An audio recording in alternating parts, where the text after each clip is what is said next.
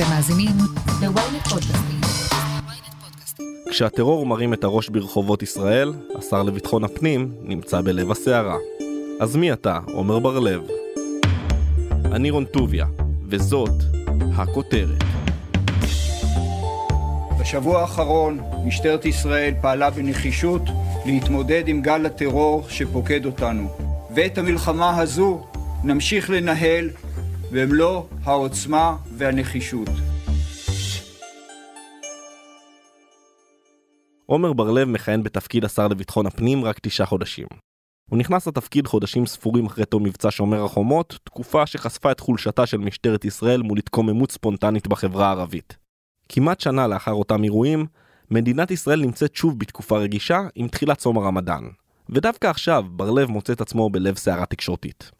איתי אלנאי, תחקירן ידיעות אחרונות, בשבוע שעבר אתה עקבת וחקרת אחרי דמותו של עומר בר-לב, אפשר לקרוא על זה במוסף לשבת שהתפרסם בסוף השבוע. אז תגיד לי, מה אפשר ללמוד על דמותו של כבוד השר? קודם כל זו דמות אה, די אפרורית. אני חייב להגיד גם לא, לא לגמרי ברורה, אני לא בטוח שהצלחתי לפצח את אה, סוד הקסם שלו. וגם עד עכשיו הוא די נשאר מתחת לרדאר התקשורתי בגלל שהוא קצת אפרורי. והרצף האירועים שבשבועיים האחרונים, מאז הפיגוע בבאר שבע, מה שקורה איתו זה כל הזמן שם לעצמו רגליים ונופל עוד יותר אה, עמוק אה, לתוך הבור. זה פתאום הציף אותו למרכז תשומת הלב התקשורתית. במה אתה רוצה להתחיל? אז בואו נתחיל מההתחלה. בר-לב הוא גם הבן של אביב חיים, חיים בר-לב, היה רמטכ"ל השמיני של מדינת ישראל, וכמו אביב גפן, יובל בנאי, עמרי שרון, או כל בן של סלב, גם הוא גדל בצל של אבא שלו. אז קודם כל חיים בר-לב, אתה יודע, הוא מיפי הבלורית והתואר הקלאסיים, פלמ"ח, התקדם בצה"ל, החליף את רבין כרמטכ"ל. אה, הוא זה שהקים את קו בר-לב לאורך תעלת סואץ, ואחרי זה גם ממשיך בפוליטיקה, בשנות ה-80 הוא גם שר המשטרה. זאת אומרת, עומר בר-לב לא רק הולך בקריירה צבאית בעקבות אביו, אלא גם הקריירה הפוליטית שלו, הוא מגיע בעצם לאותו משרד שאבא שלו היה בו. חיים בר-לב הוא דמות יחסית נערצת במפלגת העבודה, הוא בשר מבשרה של המפלגה. אגב, כמו עומר, הוא גם דיבר מאוד לאט, מאוד שקול, אמ, היה דמות גם טיפה אפרורית בקטע הזה. אני חושב שעומר בר-לב, בעיקר בהתחלה, ולפי דברים שאומרים לי אנשים אה, שמכירים את מפלגת העבודה מבפנים, גם עכשיו, עומר בר-לב עשה את הקריירה הפוליטית לא מעט בזכות שם המשפחה שלו.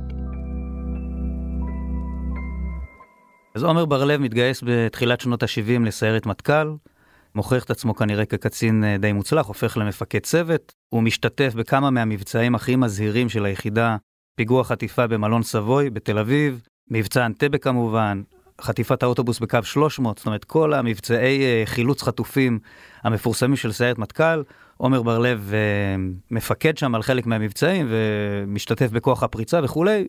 ב-1984, כמה ימים אחרי האוטובוס בקו 300, הוא ממונה למפקד סיירת מטכ"ל. בתום התפקיד שלו כמפקד סיירת מטכ"ל, הוא פורש מהצבא, הוא אחרי זה חוזר לתקופה קצרה כמח"ט, אבל uh, זה כנראה לא מחזיק. בניגוד לאביו שהגיע עד uh, דרגת רב אלוף, הוא פורש בדרגה של אלוף משנה, ויוצא לאזרחות. הדבר המרכזי שהוא מתעסק בו באותו זמן זה הייטק, בין היתר הוא ממקימי uh, איתורן, ובמקביל הוא מקים את uh, עמותת אחריי, שזו עמותה שפועלת עבור בני נוער בפריפריה לקידום uh, מנהיגות צעירה, עמותה מאוד uh, מצליחה שעומר הוא, הוא הלב שלה, זאת אומרת הוא גם מייסד אותה והוא גם עומד בראשה עד 2013, שזו השנה שהוא נכנס לפוליטיקה הארצית.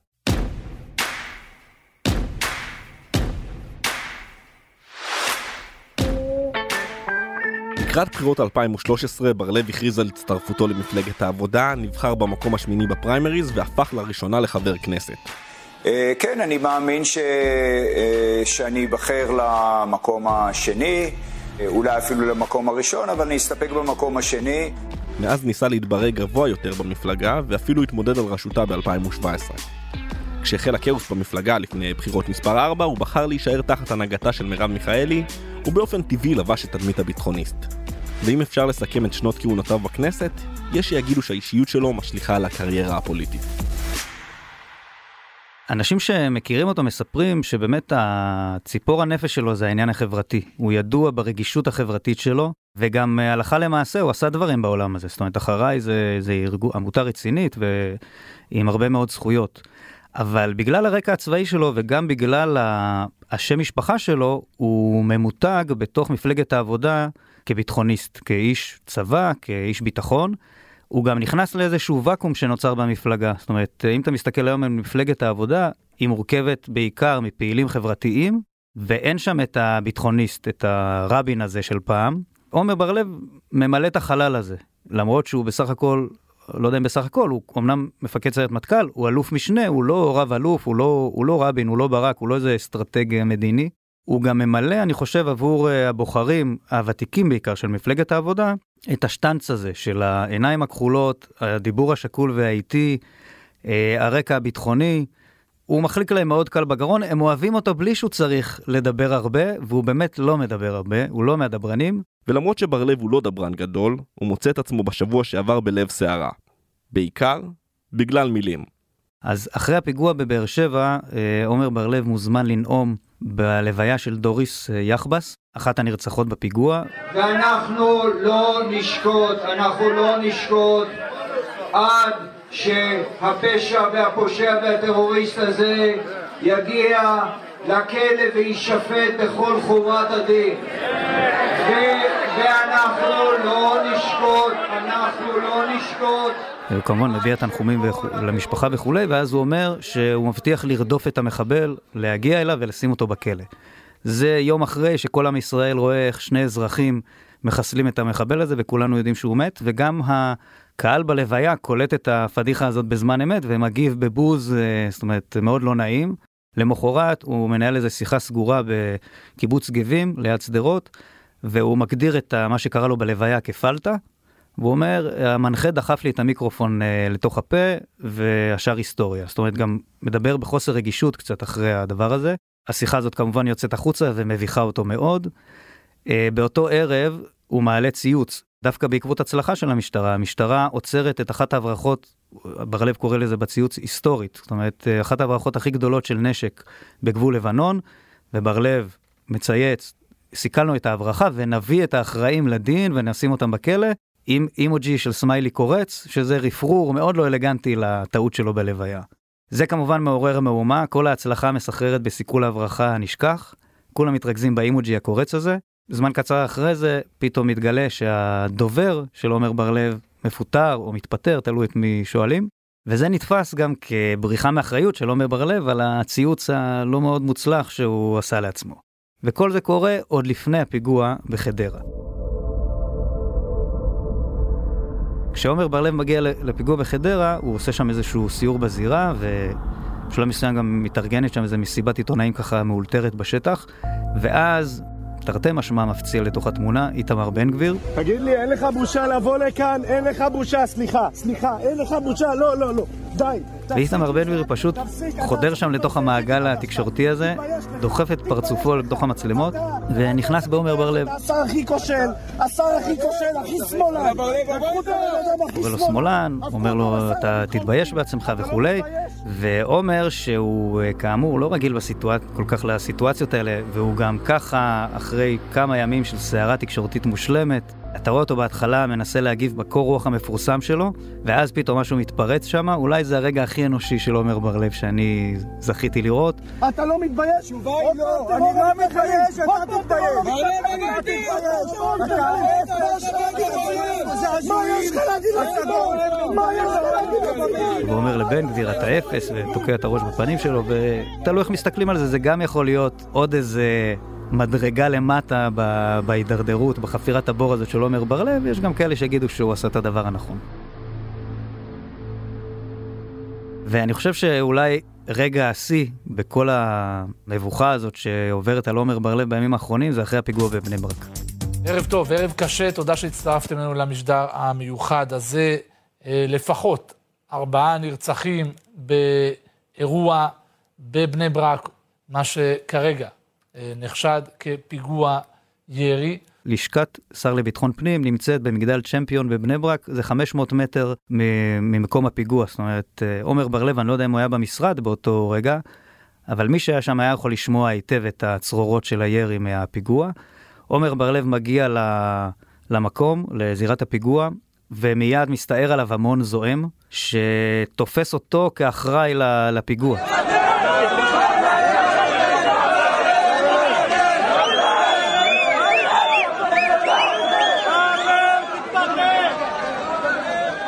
אומרת, גם העבודה שהוא שר לביטחון פנים, גם הגל פיגועים הזה שהולך ומתגבר, גם כל הטעויות שהיו לו, פלטות כמו שהוא עצמו מתייחס לזה, שסימנו אותו כלא מפוקס ולא יורד לפרטים ולא מרוכז, הוא הופך להיות הקורבן של ההמון הזה, והם צועקים לו, תתבייש, תתפטר. וזה מעניין שעומר בר-לב, שרגיל להיכנס לזירות האלה, לזירות פיגוע, מהימים שלו בסיירת, כלוחם וכמפקד בסיירת מטכ"ל, הוא רגיל להיכנס אליהם א', אלמוני, ויוצא מהם תמיד גיבור, כאן הוא נכנס לזירת הפיגוע מאוד לא אלמוני, ונאלץ אה, להיות מפונה משם על ידי מאבטחים ושוטרים שפשוט מקיפים אותו ומעיפים אותו משם, כי אחרת, אה, לך תדע מה היה קורה לו שם. אני לא חושב שצריך לשפוט את השר עומר בר-לב על סמך אה, פליטות הפה שלו, אני חושב שפחות חשוב מה אתה אומר, יותר חשוב מה אתה עושה. לירן לוי כתב הפלילים במשטרה של ynet, אמנם עומר בר-לב מכהן כשר הבט"פ תשעה חודשים בלבד, תקופה קצרה, אבל מספיק זמן כדי להשאיר חותם כלשהו. אז איך אתה מסכם את התקופה שלו במשרד עד כה? קשה לסכם את התקופה שלו עד כה, כי בסך הכל באמת מדובר בתשעה חודשים. אני לא חושב שיהיה הוגן לחלק ממש ציונים בתשעה חודשים, אבל בכל זאת, אם אני כן מנסה רגע לראות איך ההתחלה שלו, לפחות uh, בתפקיד, הוא בא עם הרבה כוונות טובות, יש לו הרבה רצונות uh, טובים. Uh, אני חושב שבמבחן הביצוע uh, בפועל, uh, אני לא בטוח עד כמה uh, היום השר uh, בר לב מכיר לעומקה את uh, עבודת המשטרה. אני לא בטוח עד כמה הוא אה, מבין עד הסוף את הצורך האמיתי של המשטרה, שהוא צורך של הגדלה תכופה, דרמטית, של יותר שוטרים, יותר תקנים, מינימום לפחות שלוש, שלוש וחצי אלף אה, בתוספת אה, של אה, שוטרים. היו לו כמה פליטות אה, פה בתקופה האחרונה. ונראה לי שהוא בעיקר מרגיש בנוח ללכת לנושא המדיני פוליטי, לצייץ ולדבר על אלימות המתנחלים, לדבר על הנושא המדיני, שם אה, הוא גם מדבר לבייס שלו, ושם הוא גם, יש לו את תפיסת עולם המגובשת שלו, והוא מרגיש שם אה, יותר נוח. וכשהוא צריך אה, להתעסק בנושאים משטרתיים, אז אתה רואה את הפער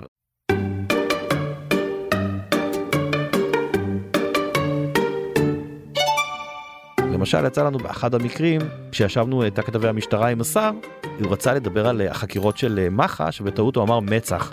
זאת אומרת הוא לא מבדיל בין מח"ש לבין מצ"ח בין סגן אלוף לסגן ניצב זאת אומרת התפיסה שהוא בא איתה בכל זאת עומר בר לב מפקד סיירת מטכ"ל תפיסה ביטחונית אה, והוא היה צריך להתאים את זה מתפיסה ביטחונית לתפיסה של אה, ביטחון פנים הוא עדיין לא לגמרי שמה. מאז 2015, אז סיים השר לשעבר יצחק אהרונוביץ' את הקדנציה במשרד, לא כיהן בתפקיד ביטחוניסט. למעשה בר לב הוא הדמות הביטחונית הכי בכירה בממשלה אחרי בני גנץ, ולכן היה טבעי שייקח את התפקיד כשהוקמה הקואליציה הנוכחית. השאלה אם קצין צה"ל, מוכשר ככל שיהיה, אכן מתאים לנהל ולפקח על משטרת ישראל. שני גופים שונים בסופו של דבר. במשטרת ישראל יש לא מעט אה, ביקורת על אה, השר בר לב, איזושהי תחושה שלפעמים הוא מנותק, שהוא לא לגמרי מחובר למשטרה ולצרכים שלה. ויותר מזה אני אגיד לך, יש כאלה גם שבאים ואומרים, הוא לא השר לביטחון הפנים, סליחה, יש שר אחד לביטחון פנים, וזה דווקא סגן השר, אה, יואב אה, סגלוביץ', קצין אה, משטרה לשעבר, היה ראש אגף החקירות והמודיעין, והוא זה שבפועל מנהל את משטרת ישראל מהמקום המיניסטריאלי. אגב, אחת הסמכויות שיש לשר זה נושא של מינויים של קצינים בכירים, מינויים ופיטורים אגב של קצינים בכירים, הוא זה שחותם על זה בפועל, ואם השר מחליט לא לחתום על קידום של קצין מסוים או על מינוי, זה פשוט לא יקרה. והשר יכול להצב במו ידיו את סגל הפיקוד הבכיר של משטרת ישראל. יש הרבה מאוד השפעה אה, אה, על, על המשטרה, על המדיניות שלה. ראינו אה, שרים שהשפיעו על המשטרה ועל עבודת המשטרה. אני לא בטוח עד כמה זה עם עומר בר לב. חבר'ה, בואו כנסו! בואו כנסו, חבר'ה, בואו, בואו, בואו! בואו כנסו, כנסו! כנסו!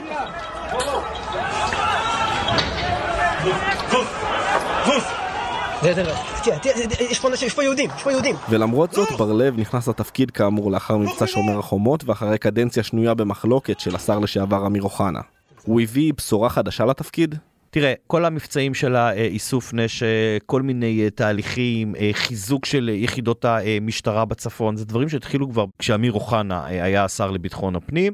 צריך גם להבין שכשרואים תוצאות ועכשיו קצת מתחילים לראות בשטח טיפה, טיפה, איזשהו משהו שמתחיל לזוז, זה לא אה, משהו שקורה מעבודה של אה, חצי שנה, זה, זה לוקח זמן ותהליכים, לוקח הרבה זמן אה, עד שהם מתבצעים. אני ב- ביוזמה שלי, בהחלטה שלי, מהר מאוד הגעתי למסקנה שהדרך היחידה לבחון לעומק את הדברים, גם שייתפסו בעיני הציבור כ- כדרך ראויה ואמינה, זה למנות ועדת בדיקה ממשלתית עם כל הסמכויות שיש לוועדה כזאת, והן סמכויות מאוד מאוד אבל אה, היו ועדות רחבות. מפה עד... ועדת אה, הבדיקה הממשלתית לבריחת האסירים, פה למשל, היה לו נורא נוח לבוא ולהקים ועדה שתבדוק את כל המחדלים שהיו, כי זה דברים שכאילו לכאורה לא התרחשו במשמרת שלו. לא ראיתי איזושהי ועדה שהשר בר לב הקים כדי אה, לבדוק מהן הבעיות בתרבות הארגונית במשטרה, במינויים, כל מיני דברים כאלה. לא, לא ראיתי איזה שינויים גדולים שהשר אה, עשה, אני חושב שהוא די ממשיך את קודמיו בתפקיד. אני אגב, באחד הפעמים שאלתי אותו,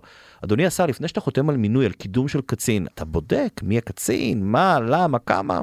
קיבלתי מין תשובה מאוד מבולבלת שממנה הבנתי שלא ממש. בסוף גם השר הוא זה שמביא את התקציב למשטרה, וככל שהשר יעמוד על שלו, ואנחנו רואים שרים שממש, גנץ, שאיים בו במשבר קואליציוני על הפנסיות הצבאיות. אנחנו לא ראינו את אה, השר בר לב מאיים במשבר קואליציוני, וכששאלו אותו על הדבר הזה, הוא אמר, מה, אני אפיל ממשלה בגלל הדבר הזה? אז כן, תפיל ממשלה בגלל הדבר הזה, זה מספיק חשוב. אנחנו רק לפני שנה היינו בפרעות של שומר חומות, קיווינו לפחות, כן, ש- שיסיקו, גם אם לא 100% מסקנות, 20%, 50% מסקנות, לא קרה מזה שום דבר, שום מסקנות לא הוסקו, ואנחנו כנראה עוד פעם נמצא את עצמנו מול שוקת שבורה.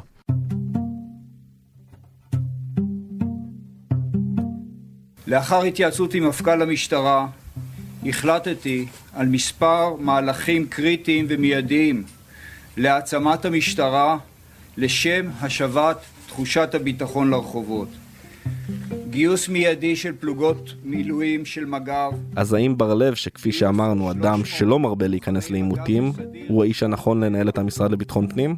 אני כן חושב שהשר בר לב מבין את המצוקות בשטח, אני לא בטוח שיש לו את הפתרונות או שיש לו את הכוח לעמוד מול ראש הממשלה, מול שר האוצר, לדפוק על השולחן ולהגיד, כמו שיודעים לתת למשרד הביטחון, כמו שיודעים לתת תוספת תקציבית לצה"ל, זה מה שאני כרגע צריך למשטרה, אני חייב את זה למשטרה, אני לא בטוח שיש לו את הכוח אה, אה, לעמוד מול הדבר הזה, וזה בדיוק מה שהמשטרה צריכה כרגע. המשטרה צריכה כרגע, חוץ ממפכ"ל חזק, היא צריכה שר חזק, היא צריכה שר שידע להביא לה את התקציבים ואת התקנים, כי זה בדיוק מה שהיא זקוקה לו. חוסר של 4,500 שוטרים, 4,000 אה, אנשי מילואים, זה מספרים גדולים, אבל זה לא משהו שהוא אה, אי אפשר להתגבר עליו. אפשר להתגבר עליו, וחייבים להתחיל לעשות את זה כבר עכשיו כדי להיערך לגל הפרעות הבא. לירן לוי, תודה רבה לך. תודה לך. מיד נמשיך עם הכותרת, אבל לפני כן, הודעה קצרה.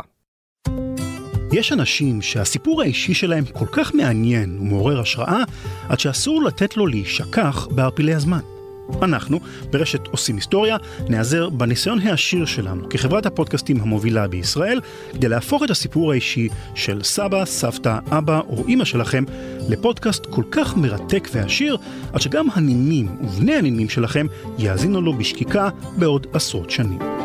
בקרו באתר הבית של סיפור משפחתי, בכתובת familysounds.co.il, והזמינו אותנו ליצור את הסיפור שלכם.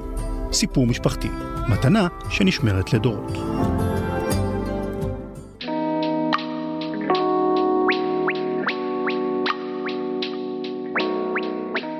איתי אילנאי, הקדנציה של בר לב שנויה במחלוקת, זה אין ספק, אבל הוא גם לא השר הראשון שזוכה לביקורת במשרד הזה. קדמו לו גלעד ארדן ואמיר אוחנה שזכו גם הם לביקורת לא קטנה. צריך להגיד שהשר לביטחון פנים זה אחד התפקידים הכי לא מתגמלים שיש בממשלה הזאת. אה, מאשימים אותך כמעט בכל דבר, זה כמו המשטרה בעצם, מאוד קל אה, להפיל אה, על השר הזה תיקים ו- ואחריות, וההצלחות מאוד קשה למדוד אותם. זאת אומרת, אתה, אתה נמדד בכישלונות שלך במקרה הזה. יש גם בעיה אינהרנטית, אני שוחחתי עם, אה, עם קודמו בתפקיד של אה, עומר בר לב, עם השר אמיר אוחנה, שאי אפשר להאשים אותו בחיבה יתרה לבר לב, או ב, ברצון לפרגן לו, והוא דווקא עושה לו הנחה, זאת אומרת, אוחנה עושה לבר לב הנחה ואומר, יש גם בעיה אינהרנטית בתפקיד הזה, כי השר לביטחון פנים, היכולת שלו להשפיע על המשטרה היא מוגבלת. זה לא כמו שר הביטחון וצה"ל, יש איזו הפרדה מובנית בין המשטרה לבין השר לביטחון פנים, יש לזה גם היגיון, כי אתה רוצה שהמשטרה תהיה גוף עצמאי, שהיא לא תהיה כפופה לדרג פוליטי ברמות שכובלות את ידיה, אבל לך כשר יש בעיה לממש אג'נדה או לעשות רפורמות, כי יכולת השליטה שלך במשטרה מוגבלת.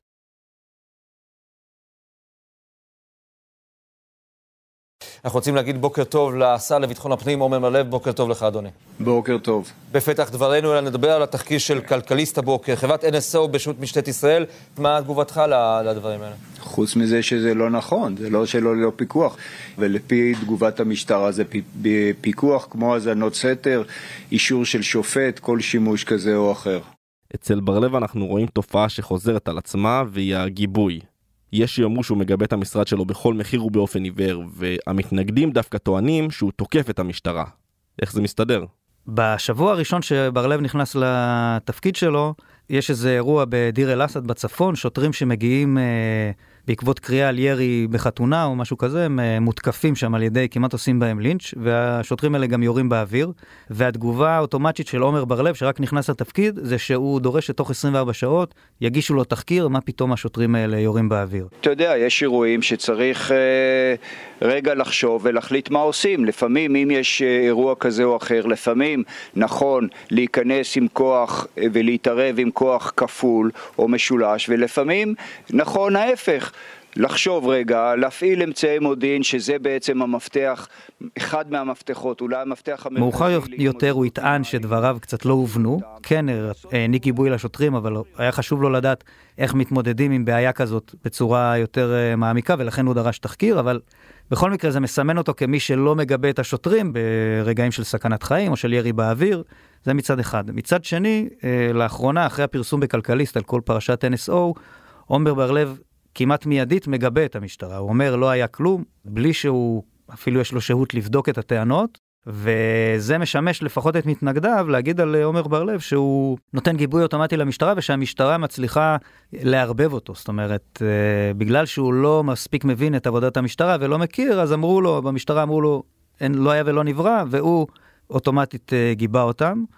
אני חושב שאחד הדברים המעניינים זה התגובה של מרב מיכאלי.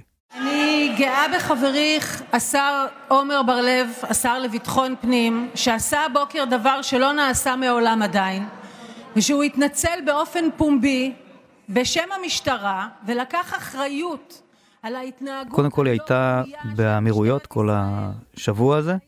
היא הגיבה בכמה ציוצים בטוויטר בעקבות הפיגועים, אבל באף אחד מהציוצים האלה היא לא מתייחסת לעומר בר-לב. עכשיו, הבחור בכל זאת, הוא, היא מינתה אותו לשר לביטחון פנים, לפי מה שהבנתי גם, זה תפקיד שהציעו לה, זאת אומרת, אנשי העבודה אמרו, בואי תקחי את את התפקיד הזה, אישה בתפקיד הזה, זה הישג, זו סנסציה, אבל היא, אולי בגלל שהיא חש... ידעה עד כמה זה אה, תפקיד לא מתגמל, העדיפה לתת את זה לעומר בר-לב, הוא גם כביכול יושב על התיק הביטחוני, והיא לא הגיבה. אגב, גם לכתבה שלי, כשביקשתי לדבר איתה, לא הגיבה, שומרת על איזשהו מרחק, כנראה מחכה שהגל הזה יעבור, לפני שהשם עומר בר-לב, אה, שהיא תישא אותו בפיה שוב.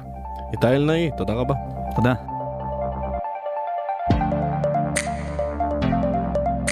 עד כאן הכותרת להפעם. אתם מוזמנים לעקוב אחרינו בוויינט או איפה שאתם שומעים את הפודקאסטים שלכם. אם זה קורה בספוטיפיי או באפל פודקאסט אתם יותר ממוזמנים גם לדרג אותנו ולהזין לפרקים נוספים שלנו על גל הטרור. אחד מהם הוא לעקור את דאעש מהחברה הערבית. כתבו לנו מה דעתכם על הפרק בקבוצת הפייסבוק שלנו, פודקאסט להמונים, וכמובן, אל תשכחו לשלוח את הפרק לחבר שעדיין לא שמע את הכותרת של היום. את הפרק ערכתי ביחד עם גיא סלם, על הסאונד ניסו עזרן, סיון חילאי ועתיד לשון פלבי, חברים גם הם בצוות הכותרת. אני רון טוביה, משתמע בפעם הבאה.